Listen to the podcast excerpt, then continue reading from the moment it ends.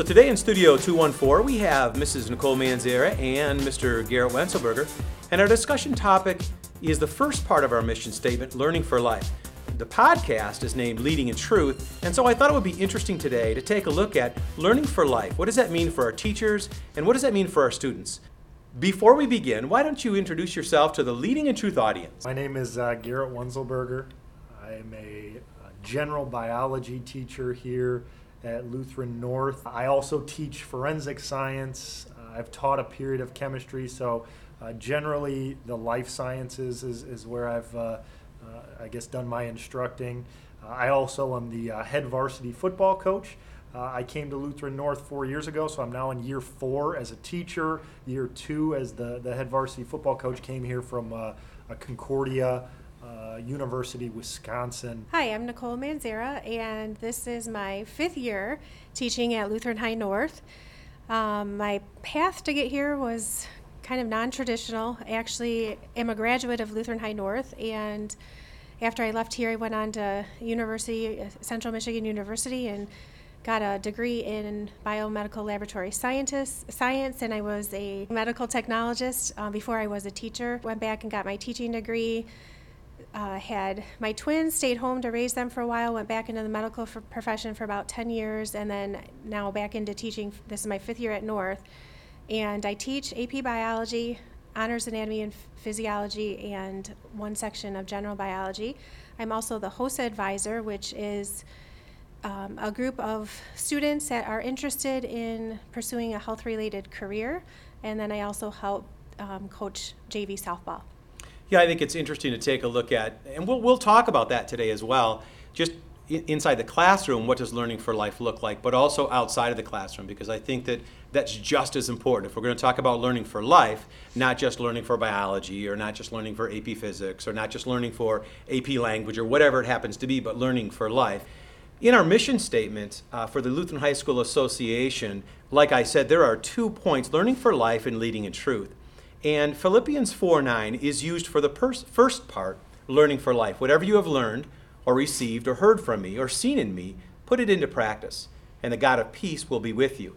And then in that description, I like this sentence here the learning goals in our environment go beyond college acceptance, university scholarship, or even just good grades and a transcript. There's the key. Where do you see learning for life surface? I think I'm going to start with my AP biology class because I have mostly juniors and seniors, and it's interesting because a lot of them are chasing those those grades, those A's, and you know they they panic if they get a B on a test. And what's interesting is I I want them to learn the content, and I want them to walk out of my class having you know a, a bigger knowledge of the world around them in terms of of life science, but I don't want them so focused on the content, yeah, that's an important part of it, but to be able to take the knowledge and apply that for the rest of their life, that what they're learning is not just here and now and it means nothing later. You know, so we speak from this the wisdom that we have, right? The maturity that we have. And we take a look at our students, our 16, 17, 18 year old students. Maybe they don't have that broad perspective because they're so young, but that's the opportunity that we have to be able to take a look at our content or just our wisdom and help them understand why they need to learn this for life, as opposed to, like you said, Nicole, a test or a grade or a quiz coming up or an AP score. One of the advantages, too, that I have, you know, being only four years or not even three and a half years removed um, from college is you know, kind of going back to what Nicole said, obviously we want them to understand the content. So she's talking more with the AP, you know, preparing them content wise for, you know, college, which is right around the corner a lot of what I'm doing is preparing them for future science classes here at Lutheran North, not so much getting them ready with my primary um, student base being being freshmen and, and some sophomores. But I think for, for my kids especially, and she she runs into it too, is is trying to figure out just you know how do I study even or yeah. or how do I learn? I think that whole concept. I mean, you could have a whole podcast just going into what is learning, but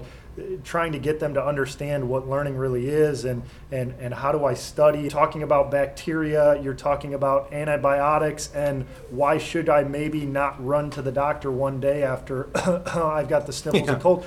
Oh, how do how do antibiotics interact with bacteria and viruses or you know which one do they cure or do they cure them or how am I going to be an informed citizen when I'm 10, 15 years from now going to be out in the world married with kids? What? So trying to help them, yeah, learn for life. I think just in the practical sense as well. Well, but, but they have WebMD, right? I mean, you know, right? Are not all problems solved with F- WebMD? Does that even surface? Do they, do they, do that, do they walk that in? Well, I I mean, I'll throw I'll throw that in sometime. You know, how many how many kids think every time I have the sniffle, you know, before Yeah. I even finish, that hands are shooting up. you know, with a lot of the medical careers, and that's kind of my focus, just my with my background and with HOSA too.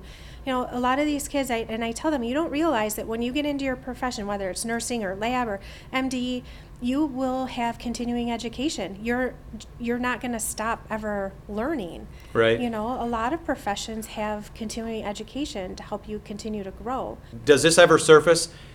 Mr. Wenzelberger, when am I ever going to need to know this? Do you ever get any responses from students that'll say, you know, Mrs. Manzera, you got to be kidding me. When will I ever need this? And how do you respond to that? You're learning how to learn. You're learning how to prepare. You're learning how to critically think. Um, because yeah, the reality is some of these things maybe you don't. Uh, you- you're not going to necessarily use a ton. Now, I would I would argue that in science, you know, studying the different shapes of bacteria and whether they, you know, Or all the enzymes in Or all the, the- I'm studying cellular respiration right now. All the Yeah. enzymes involved in the glycolysis, the 10 different enzymes and all these steps. You know, they all look at me like they're they're listening and they're engaged, but I, I'm they don't ask, but I often wonder, do they think what do why, why do I need to know this? Right. Would they ever use that in in a day-to-day setting? No, probably not, but I think the the takeaway from that is under for me anyways when i'm teaching it i want them to see the complexity and not so much that you need to know all the steps but the complexity. I think in science it lends itself really well to see the signature of god in everything that we do and how complex it is. And if anything yeah you don't need to know all the enzymes and all the steps but understand there are all of these intricate steps that how can you argue that that just came together? I mean that could be a whole nother podcast but Oh, well, you know? w- I think actually we've touched on that topic with every podcast, but this idea that here is this order, and I know when I was talking with Mr. Horvath, we were talking about, you know, God is not a God of disorder, but order, and they're learning this. So let me play devil's advocate in light of what Nicole just said. I'll, I'll transfer, I'll, I'll shift over to uh, you, Garrett. So your football athletes play for four years, and then oh, many of them don't. They don't play again. They don't put a helmet on. They don't. Yeah. So why is football important Yeah. in helping them learn for life? again, I think just you're well, and and you have to make the kids, and this is one of the things I want to say is you have to make the kids too. I think you get the question, um, why does this matter? Right. More often, if the kids can tell that you don't you don't really care about it. Yeah. But if you do care about it, and you show them that this goes beyond just during practice.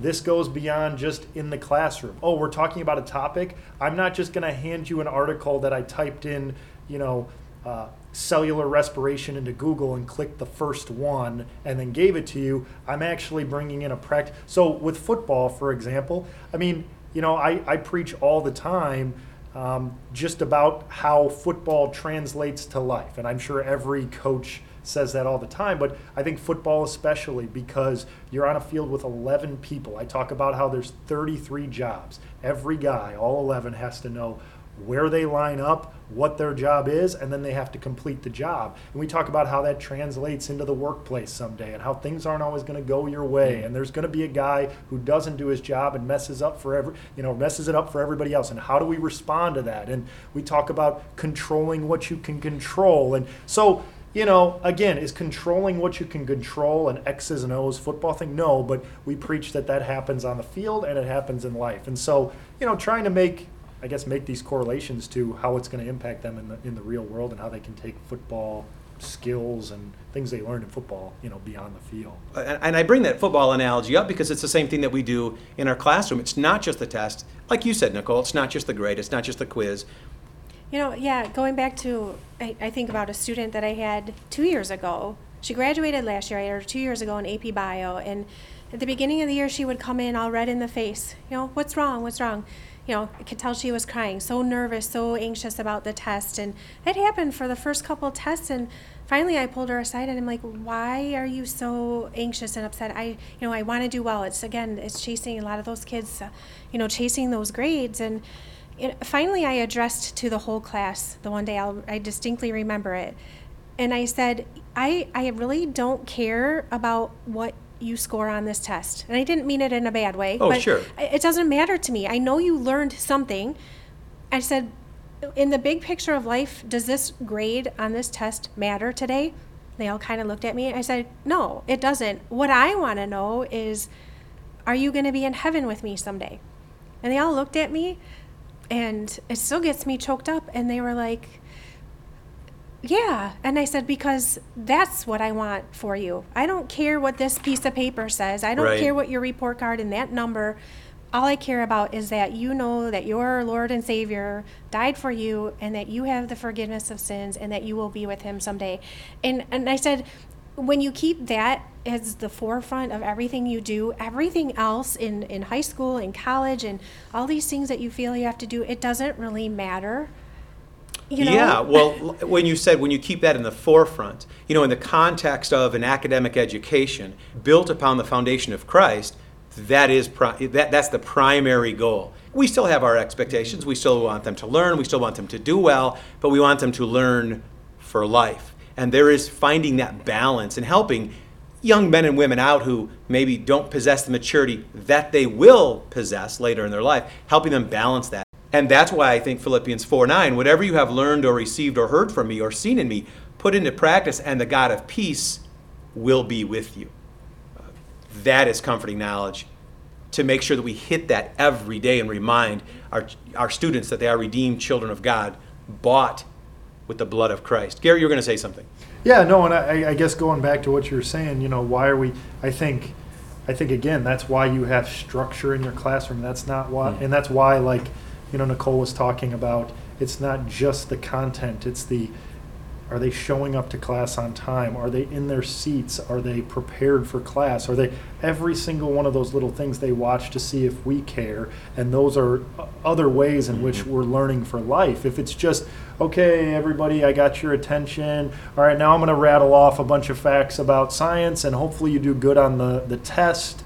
Um, you know, then yeah, then we're are, are, we're not learning for life. Right. We're learning for the ACT, the SAT, Yeah. for the test on Friday, and okay, class is done. Get out of my class, and next group come in. But if they see that we care about them and we care so much that we're willing to have structure in the classroom, Nicole does, you know, the bell work and does the stamps and stuff, and we all have our different, you know, ways of getting class started. That, that I mean that again, that I think that that's meaningful to them, and they do see that. Okay, someday when I step into the workplace, there's going to be structure as well.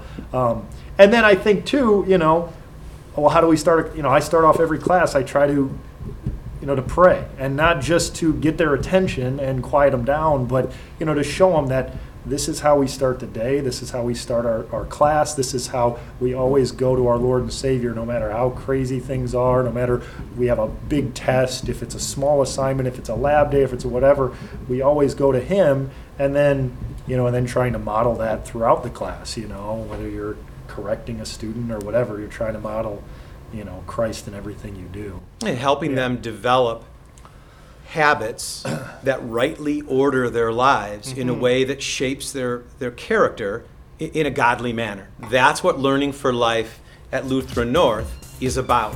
Thank you very much for your willingness to give us a little bit of your time and share your insights. And I know that uh, our students and their families are blessed with such fine teachers as yourselves. So, from me and our parents and our faculty, thank you for everything that you do.